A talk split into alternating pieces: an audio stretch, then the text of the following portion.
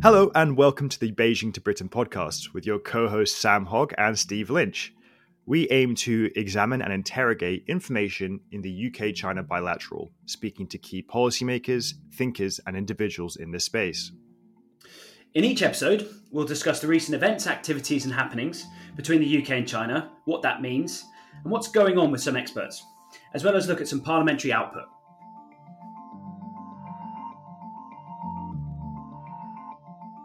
I think it's worth kicking this podcast off today with a recap of the investment summit, which has been all over the papers and the headlines here.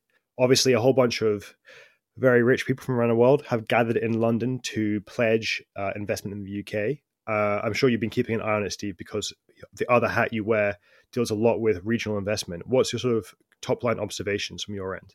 So I listened to the Prime Minister's introduction to the investment summit.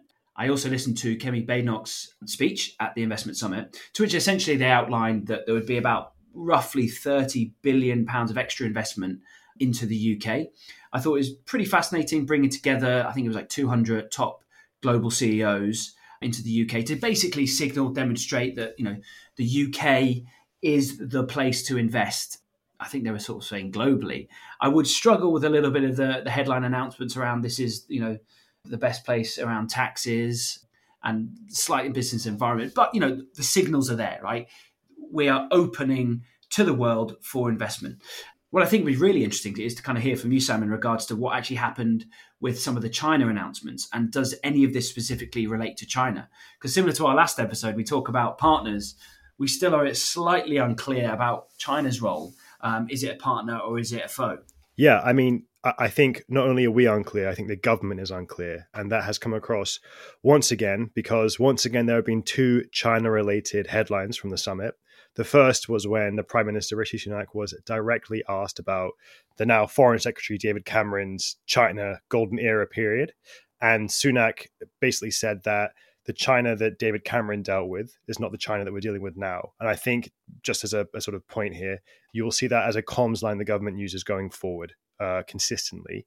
But that then contrasted pretty heavily with what the investment minister, Lord Johnson, of no relation to the former prime minister, Lord Johnson, Lord Johnson said, which was that we actually welcome Chinese EV investment in the UK and we welcome Chinese EV companies here and we, we don't want to scare away Chinese investment at all, really. And you sort of get there the contradiction, the, the, the, sort of left arm isn't speaking to the right arm in, in government again, because Sunak doesn't want to cede ground here politically that he is softening or looking to put the financial relationship ahead of anything else. But the investment minister's job is to try and procure investment into the country. And so clearly they're going to be singing off different hymn sheets. And I think uh, Lord Johnson's comments raised a number of eyebrows among some of the more uh, hawkish China MPs, although I, I, would say, luckily for him, two of them, uh, Iain Duncan Smith and Liz Truss, are on vacay in America right now, delivering speeches. So they might not have picked up on the uh, the comments themselves, but it, it, was fascinating. Talk about sort of mixed comms, and one of the things you know we spoke about before, Steve, which is beyond just China, but businesses love security and they love stable sort of investment arenas and it's just like a, a symptom of a wider issue i think that we can't even l- line up our comms for this sort of thing personally but I think that's also kind of a, a, wider point we've made before about the UK, specifically when it comes to China. It's sort of cakeism, right? You know, we, we want a cake, but we also want to eat it. And I think it, it is a challenge. And so uh, another aspect of this will be is there going to be hundreds of billions, billions of Chinese investment pouring into the UK? Are we also sending signals to the Chinese community, Chinese business community, that actually this is not the place for you to invest anymore? Yeah, a good question. And I think, you know, I'm not sure if they've done it this year or not, but CCC UK, which I think is the Chinese Chamber of Commerce Chamber of UK, Commerce in the UK. Yeah, yeah. Used to publish a report, a sentiment report, I believe, on confidence that Chinese businesses had operating here, what issues they ran into, etc., etc. And as I can recall, the last one, it was a pretty negative, actually, uh, sentiment and overall uh, feeling. Now, I think that's again because government has failed to differentiate to Chinese investors what they really do see as critical sectors, although the NSIA does that, what they see as critical sectors and what aren't critical sectors. And not only that, but if they invest in these non critical sectors and political um, attention comes upon them, the government will go will not go out of its way to say, "Oh, actually, this is one of the areas we've deemed as being not sensitive." It just feels like it's a free for all. If you're a Chinese company here and you've invested in I don't know, cardboard box manufacturing, and an MP decides that that could be a security risk at some level, it's very unlikely the government's going to swing out for you and say, well, actually, we don't think that's the case. They're just going to ignore it and allow you sort of fend for yourself. That that is just the nature of geopolitics and economics. But it, it, you know, to your point, Steve, like it doesn't. It, it, it almost would suggest to me that it's not a priority right now to attract Chinese uh, FDI into the UK many others. You know, there's been lots of talk about Japan, Korea, but China clearly does not rank, in, in, my opinion, from my observations, and perhaps you have a different view on this, as a priority place to be trying to attract investment from. I thought what was fascinating when I was at the chamber, we would do a sentiment survey, so polling British businesses' views in China, and we looked at also the Chinese Chamber of Commerce in the UK's sentiment survey, uh, pulsing their perceptions of the UK market, and it was almost the, the pessimism was almost identical in regards to Chinese businesses in the UK did not know if they wanted further investment. They didn't really feel welcomed. And so there was this sort of juxtaposition. And it ties back into actually rhetoric. Rhetoric and signaling have such a massive impact when it comes to business confidence and business investment. And that's sort of what we've constantly talked about in regards to certainty or sort of more clarity around market. So Speaking of which, I think it's also pretty interesting now to move on to rhetoric, and that is David Cameron. So, Lord Cameron gave his first full interview since becoming Foreign Secretary to the BBC.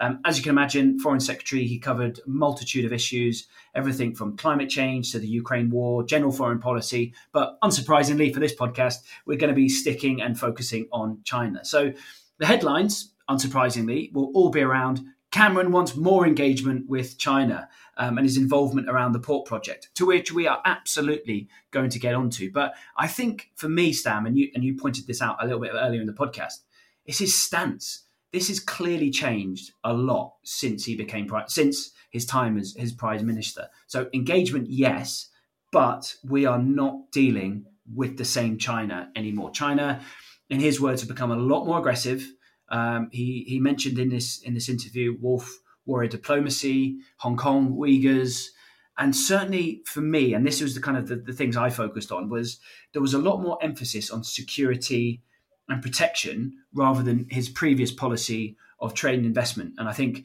you know he mentioned something about loading up planes and getting out to China. So he also said you know we need to work a lot closer with allies, um, essentially in response to China, right? So the US, the EU. But he didn't get away from we need to engage with China. Um, but I, I, really saw a very clear shift from golden era language. Um, but yeah, I just wandered over to you. What's what's your assessment of maybe that interview in his first two weeks since we're yeah. breaking everything down? so the, the, first thing to say is that every single line that David Cameron has taken, that Lord Cameron has taken there as Foreign Secretary, will have been strategically formulated by Downing Street and by the Foreign Office and perhaps by focus groups and by special advisors, SPADs, that sort of thing. So this is this is not just, as as you know, Steve, this is not just off the cuff like two men hosting a podcast. This is sort of de- deliberately formulated, and so the uh, uh, the strategic line here is that China has changed from when I was operating with China, and I'm now very much in the present day where we view China as a epoch defining challenge. We have to work with it, right? So that's that's the view that he's putting out. That's the view that Downing Street is putting out. I think if you were to speak to a, a number of Westminster politicians and activists, the two criticisms leveled at David Cameron um, the first is around he might try and push for closer economic relations with China. I, I think that's slightly over exaggerated, personally, because it's not really the remit that the foreign secretary has, especially not as they head towards a general election in the next 12 months. But the second one, which I think is perhaps uh, more valid actually, is what was Cameron doing having left Downing Street to now? Because we know he had a private dinner with Xi in China. We know he was involved in what looked to be a BRI project in Sri Lanka. There's like a, a list of things, and that's not even touching on some of his other uh, sort of scandals in that space. So they, I, I, I think, very fairly are asking for a lot more transparency and clarity around here. Again, I think they sometimes wrap that very fair request in uh, exaggerated caricatures, you know, Beijing's man in London is an eye roll inducing characterization because it's very childish, you know, and it also diminishes the very fair asks by that by that crowd. But I, I think to, to the point about what does that interview illustrate for us, First of all, he's in a place where he's confident enough to start to deal with those questions head on rather than just ignoring them. And second of all, it shows us what the government's comms line is on this going forward, at least until if there is another, uh, the next scandal blows up Uh, on this specific thing here. And there's one last point I would also make on the on the Cameron return, which is interesting, which is you started to see the soft pitch for a Cameron visit to China, and that was actually made by the former National Security Advisor Mark Sedwill in an article in the Telegraph, which which was titled quite grandly something like "U.S.-China war is not inevitable," which you know I, I agree with, and in the crux of the article, he talks about how diplomacy means you have to speak to, to, to countries you don't necessarily get on with. And for that reason, he actually supports uh, a Lord Cameron visit to China. Now, Mark Sedwill is not uh, and would never claim to be, you know, Mr. Influence in Westminster anymore. That's not his role. It's not his job. He's actually with Rothschilds as in the geopolitical section there. But that's still a very high level person to be soft rolling and normalizing the discussion around that potential visit to China. How likely it is, you know, we, we, can we can put money on it, Steve. I'm not sure either way, and I'm a terrible betting man. But it, it's interesting that's becoming normalized already within sort of two to three weeks of him arriving in post. But I think that's also quite interesting because it also picks up on China's stance in regards to the foreign secretary or Cameron coming in as the foreign secretary. Firstly, bit of confusion. How can a prime minister come back and be foreign secretary? But we've we've sort of explained that. As you can imagine, the Chinese are picking up on the golden era. I don't think there's naivety in regards to we're moving back to the golden era. I think they know that time has shifted, sands have shifted, and it and it's a slightly different environment. But bringing Cameron back sort of emphasizes to the Chinese side that there actually might be a more friendly approach. There might be reduced tensions in regards to how Cameron would approach some of the, um, you know, being a being the prime minister, have dealt with China for for a multitude of years. Obviously, ushering in the golden era, there would be a reduction in tension, understanding of how to possibly frame some of the tough conversations, both publicly and and, and privately. Um, but ultimately, I think also China does understand. I think China understands, and this is maybe my own personal opinion. I don't think this is an appointment purely around foreign policy. I do still think this is a, a, a political position to bring back in a more centrist approach to the Conservative Party, which is all around the elections, um, which are coming up next year. I would love to get into um, elections next year, Sam, because there's going to be quite a few important democratic elections taking place. But maybe maybe uh, we'll do that in a prediction episode. that sounds good. Yeah, a couple of whiskeys deep. One of the other things I want to quickly touch upon um, is, and that's related to kind of some of the things we've just discussed, is China's business environment, especially in relation to foreign businesses, but also international relations. So there's a couple of things we, I, I'd love to touch upon very, very quickly. Earlier this month, Australian Prime Minister Anthony Albanese, who's the new Prime Minister, relatively new, uh, visited Beijing after what they're calling of years of the thawing of the relationship. But essentially, this is all around the previous Prime Minister administration called for a COVID inquiry, an inquiry into the origins of COVID. China did not like that and essentially just froze them out, right? Ministerial engagement was completely suspended. Um, lots of businesses, lots of industries were caught in a crosshair. So banning imports, everything from you know wine to lobster to you know beef, and detaining some journalists as well. Not directly, they say, uh, attached to that, but I think you can read between the lines. Anyway, um, Albanese's visit clearly demonstrates that you know they China wants a toning down of this geopolitical rhetoric where they are sort of antagonizing and, and sort of really goes against sort of the global Western movement against China. So, just coming to you then quickly, Sam, like, have you got any insight on the visit, sort of the main outcomes? So, it's been very divisive from what I read and the analysts that I follow, uh, because it there's sort of two schools of thought. First, is this China beginning to moderate some of its more outlandish, quite aggressive, pugnacious wolf warrior diplomacy? And has it sort of quote unquote seen the light and thought actually this is no way to engage with the, the, the Western world and Australia?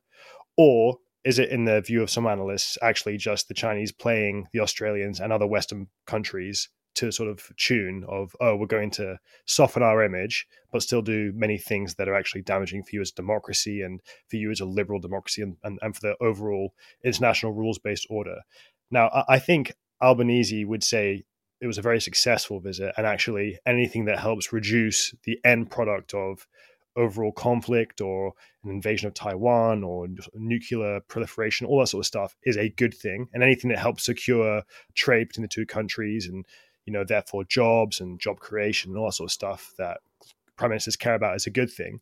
But I think I think it's actually important to contextualize it within the other Five Eyes countries too. You know, we've had Janet Yellen, uh, the U.S. Uh, secretary basically their, their chancellor, as I understand it, has been out to China a number of times. There's been pretty normalized diplomatic relations between uh, the US and uh, Australia, New Zealand, and China for, for a while now, or getting there. We in the UK are lagging behind. Um, again, I'm not going to waste more time speaking about the fact that the only two cabinet secretaries who've gone out so far since Sunak became prime minister have actually been shifted off external facing roles. So you know, if we're just looking at this as an isolated visit, I think it does leave a bit of head scratching. But in the context of where the UK, Australia, the US, other regional partners are, are going, I think it makes a lot of sense. Well, then let's just take that a little bit further because this week, uh, the China Britain Business Council, CBBC, which for all intents and purposes is the trade promotion wing of the United Kingdom, their chair, uh, Sherard Cowper-Coles, was in was in China, and he had some pretty high profile meetings pretty high level engagement from um, provincial mayors, party secretaries, right their way up to uh, the Vice Premier He uh, at the Great Hall of the People. So, what do you think that signals then? So, obviously, this is not government, but this is you know the the, the China Britain Business Council. Yeah, so it's hard to know what it signals beyond a beginning of a resumption, I guess, of, of trade discussions. Because again, stuff like JETCO and the EFD haven't haven't taken place. Those sort of economic financial dialogues and and similar discussions between the UK and China for some years now. In fact, they were spiked a couple of years ago, even past last year. So it's been left to places like the CBBC to try and have those discussions. I imagine between Chinese officials and UK business. Uh, I'm not privy to what they've gone on and what they've said beyond what I've read in the public domain. Um, but you know, for the reasons you've outlined there, that's quite an impressive set of senior meetings. And I wonder what information they'll be bringing back to brief ministers here and to brief around the sort of uh, different stakeholder engagement circles. If, if nothing else, uh, you know, we discussed before, Steve, but one of the essential reasons for having people on the ground in China who can come back to the UK is because you can get a real life snapshot idea of what it's like on the ground. Even if you are being handheld through every single diplomatic event of that day, you are still getting at some level, whether it's just looking out the window or whatever it is, a snapshot that is otherwise blocked to you uh, as an outside observer. Um, you know, and, and I'd be interested to know your view on this, Steve. If I was to say to you, how frequently do you have to visit China? Or sorry, how many months can lapse before you lose track of what it's like in China? What would you put that number on? I think it's very difficult to say. I look, I've been out of China for a year and I already feel out of touch. You know, on the ground, in market experience is so critical. Uh, my worry has always been that we are losing an enormous amount of expertise on the ground. You know, how on earth do you bridge that um, divide between you know people to people cultural exchanges, uh, business to business cultural exchanges? I, I, I genuinely do worry about that moving forward. So you know the only aspect is you really do need um, trusted uh, insights on the ground, as well as nothing will defeat getting out there. Um, you know, feeling it, touching it, understanding it, really sitting down face to face with the people that you, who you are meeting. You know, three years COVID, China completely shut themselves off. They can say what they want, but they shut themselves off. They shut the borders to the outside world, and that has had an enormous impact. They, you know, obviously they opened the borders and you know they expected everything to rebound. We've had Zoom. We understand how this stuff works. No, that that damaged China, and I don't know if they will ever recover from what happened because of COVID. I agree with all of that. And I think the difficult dimension is I'm increasingly speaking to people who are about to go to China or who have just come back from China. And even in today's FT, actually, I think it was the front page of the FT, this story about KPMG and Deloitte, I think it was, who have encouraged their workers to take burner phones to Hong Kong, is the feeling that you aren't safe in China and this is the this is the issue that China, uh, in my opinion, has done very little to remedy. You know, it's it's all well and good you and I talking about the need to have people on the ground who can come back and say this is what's happened in the last six months since you were here, or this has been three years, whatever time frame it is. But if they just don't feel safe going there, whether that's students through to business people, I, I just can't see how we get that back on track because it's not it's nothing we can do on our side if that makes sense the bilateral in my opinion that requires a, a lot of difference on their side What's what's your view on that? The way that China sets policy is very different to any other country in the world. One, they just set the policy and then rig, figure out how they're going to do it. Whereas everyone else in the world figures out how you're going to do it, then sets the policy. So I think China knows they have got an enormous problem now with foreign business, lack of trust, lack of investment, lack of engagement, um, and that's only going to deteriorate. Not to mention the complete falling off a cliff of foreign businesses, foreign foreign nationals in China, foreign nationals learning China, foreign nationals that want to engage with China, you know, and that's not just around the sort of global West, that's across the board. Um, so they know that they've got an enormous policy, and that's sort of why I mentioned the Albanese aspect of things. That's why I've mentioned the the, the, the China Britain Business Council because they they know that they, they they need to engage with foreign businesses. They need to engage um, around international policy, and they're just trying to figure out the implementations. And they make these grand gestures. Therefore, you know, you, you know, we're we're back to working again. Well, that's not really how it works in the real world. The other aspect of things, which is just ties directly into what I've just said, is China is making these statements and these signals. And one of the big things in China was around visa-free travel for about six countries. Um, France, Germany, Italy, the Netherlands, Spain, and Malaysia. Now, this is a temporary measure um, and anyone who's had to deal with visas, working in and out of China will know this is you know it's always been a bit of a, a bit of a challenge. But essentially, it's not you know it's not free visas. It's essentially they're giving uh, visa free access for 15 days if you're traveling in for business or tourism. Really sure how many people are traveling in for tourism, but anyway, around business or you're visiting friends or family and things like that. Now, it's a very clear signal. Look, we're open. You know, we want you to come in as foreign nationals, foreign businesses. Um, for me, I think this finally it's just a reasonable visa policy, right? That you know would attract investment, engagement, um, and all it took was a major pandemic and a major economic crisis to uh, to realize this. But I think this is kind of the, the the point I'm trying to make is China is very clearly trying to send signals that you know the business environment is open for foreign businesses, is open for foreign nationals, but I think they are really struggling to actually sell that to foreign businesses and foreign nationals. I completely agree with your analysis and your your sort of uh, point there, and, and I agree. Like you just need to have that underpinned by a level of trust. And right now, among a lot of the businesses that I speak to and the people that I speak to, there is fear and a lack of trust, and that will that can only be remedied by the Chinese side. You know, there's no we can't inject any more complexity into it than that. Is it is that simple? So it'll be fascinating to see how or if that changes fast enough, really, for the Chinese side. So maybe moving us on to our final topic, Sam, of fear and trust. Uh, the UN's climate summit, uh, their climate conference, the COP28, which is going to start on the 30th of November. So it's taking place in that famous environmentally oil state of Dubai, uh, which is in the middle of the desert. And people will be flying in from all over the world to discuss uh, climate uh, crisis. Uh, but look, I'm just being a bit cynical there. But it's going to be bringing together countries. I think there's about 70,000 uh, delegates to discuss and negotiate measures to reduce global warming, uh, carbon emissions, and indeed climate change. The main topic, I think, going into the conference will be how do we bridge that gap between current emissions and what is needed. So, I'd like to introduce Callum Douglas, a sustainability and biodiversity expert with over 20 years working experience in China and Asia. He is currently based in Beijing. When I was at the chamber um, and I needed any questions on the green economy, sustainability, or COP, I would always go to, to Callum. So, not much has changed a few years on. So, Callum, let's get straight into things. Um, can you just kind of just give us a bit of an overview about the main themes heading into COP28? Maybe some of the major predictions that may come out of it and sort of hopes of what could potentially happen over in Dubai. Sure. Thanks, Steve. And thanks for having me on the podcast. Great to reconnect. So, yes, the COP is happening in Dubai. Um, it's happening under the umbrella of what's called the global stocktake this year. So, you know, the, the Paris Agreement was there to keep the increase in global average temperatures to well below two degrees and then to try to limit this to 1.5 degrees. So the global stocktake is kind of like the report card on the collective progress towards limiting the global temperature increase. So there's a few themes that will run through the COP. The first and really high on the agenda is transitioning to clean energy. So that's really phasing out fossil fuels, and that's that's very um, contested wording, uh, which will be up for discussion a lot. And no doubt there will also be a lot of conversation around tech and innovation for there.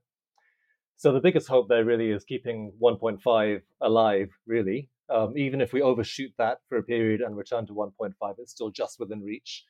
Um, there's hopes for a pledge to include um, tripling global renewable energy capacity by 2030. And then energy efficiency is also really important. So another one is to double the rate of energy efficiency improvements. The other big thing we hear a lot about is finance. So there's still old, old promises that need to be delivered and a framework set for this new deal on climate finance, which needs to be it needs to be affordable, it needs to be accessible um, for developing countries as well. So there's a famous 100 billion dollars for developed countries that's been very slow to arrive, and this has contributed to a lot of tensions previously. So we know that you know climate finance demand will only grow as the climate crisis unfolds really over the next you know several years. So um, we'll be seeing a lot more need for this, and a big part of that is a loss and damage fund um, at 27. Maybe just to jump in, Callum. So it's a two two week negotiations that, that's taking place. So I guess one of the questions specifically for us on this podcast is what does China want from COP 28? And another question, why do they consider themselves a developing nation? Yeah, great. Two great questions.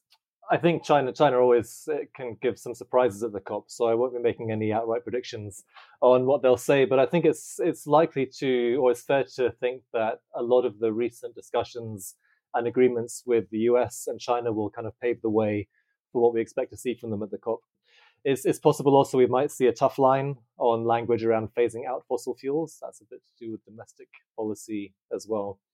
But on the other hand, climate action is really important to China, both in terms of domestic and foreign policy. And they've got a very, very high sense of accountability, both to domestic and foreign players there. So, you know, China is also very aware of how it's perceived by the global south.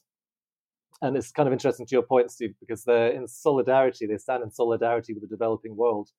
But as you say, their, their claimed developing nation status does make this quite tricky for them because they need to be seen also as taking responsibility in line with being the world's biggest emitter of emissions.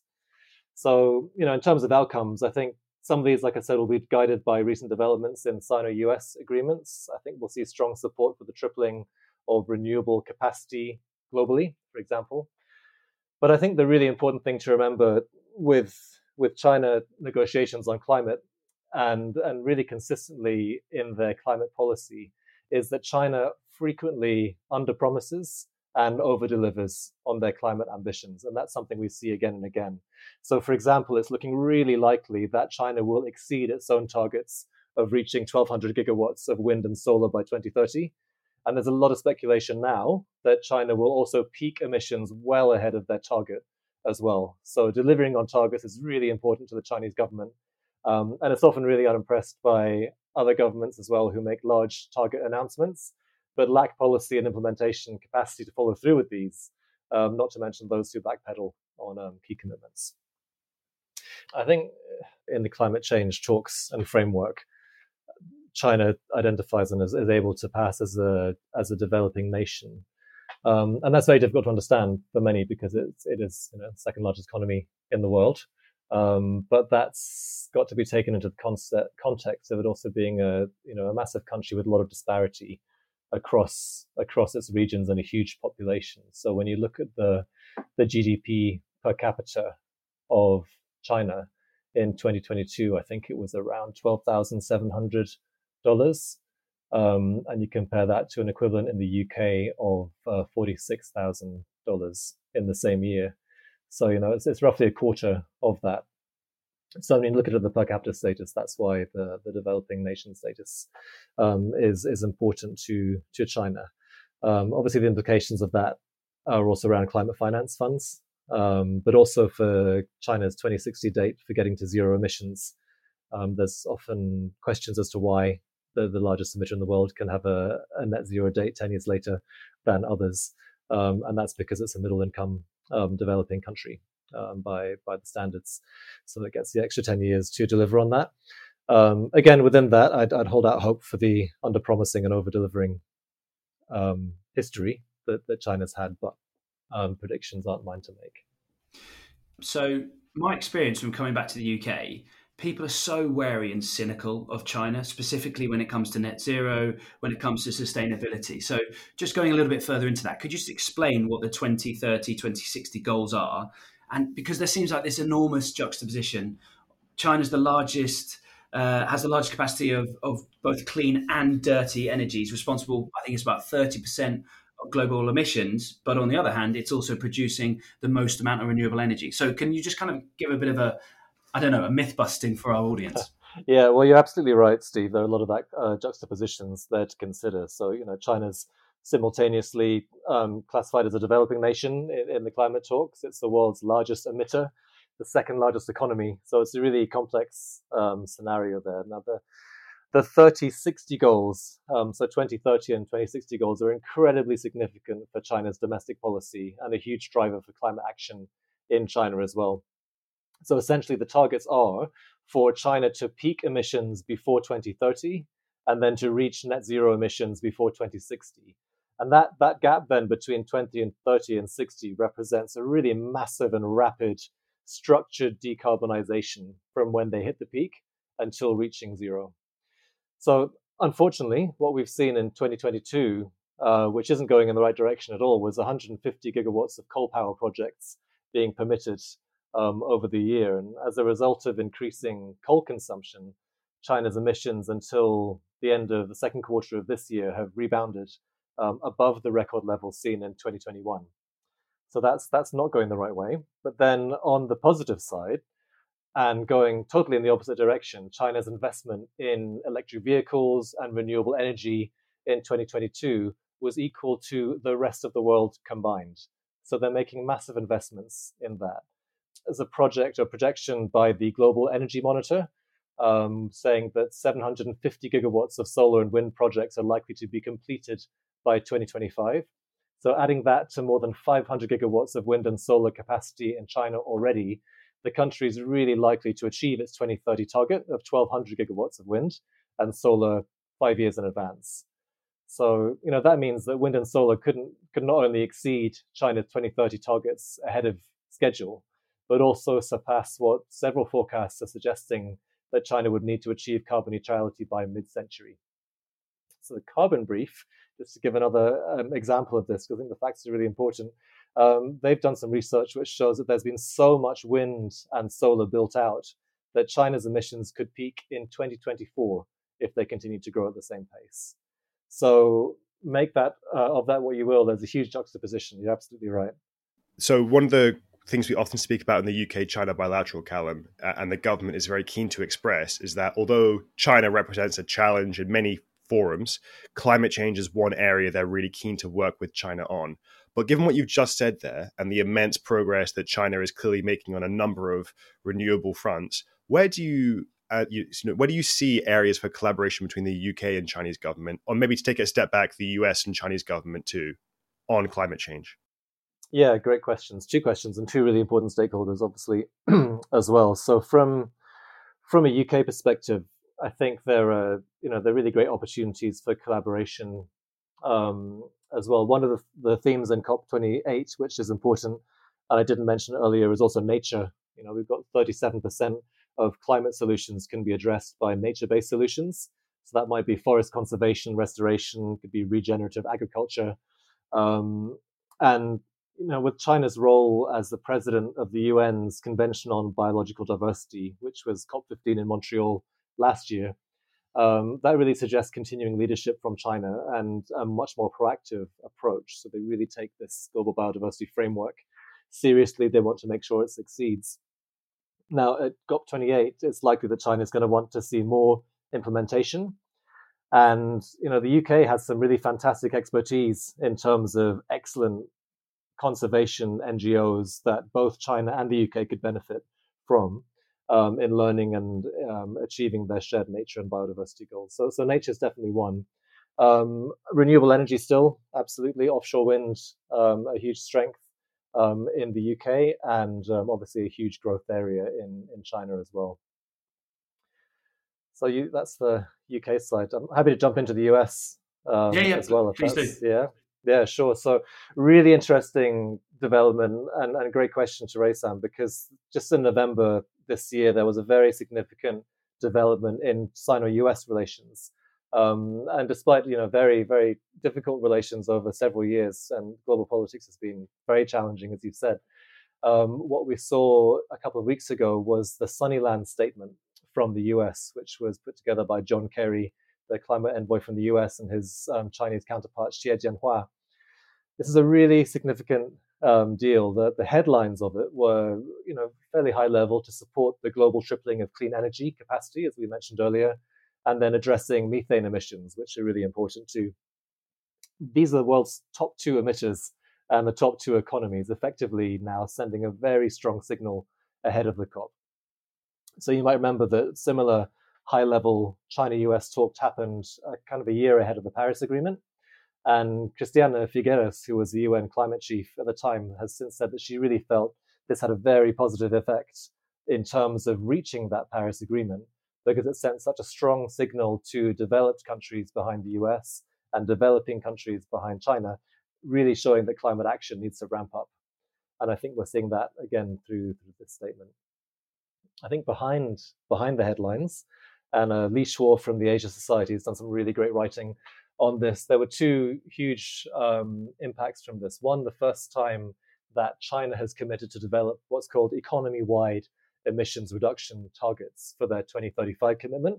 So that means they're covering every sector of the economy and all the greenhouse gases, because previously um, s- sectors weren't specified and they only covered carbon. So that leaves some of the non carbon GHGs out, um, including methane, which has a warming effect of more than four times that of carbon um, out of scope. So that subnational cooperation is, is really important.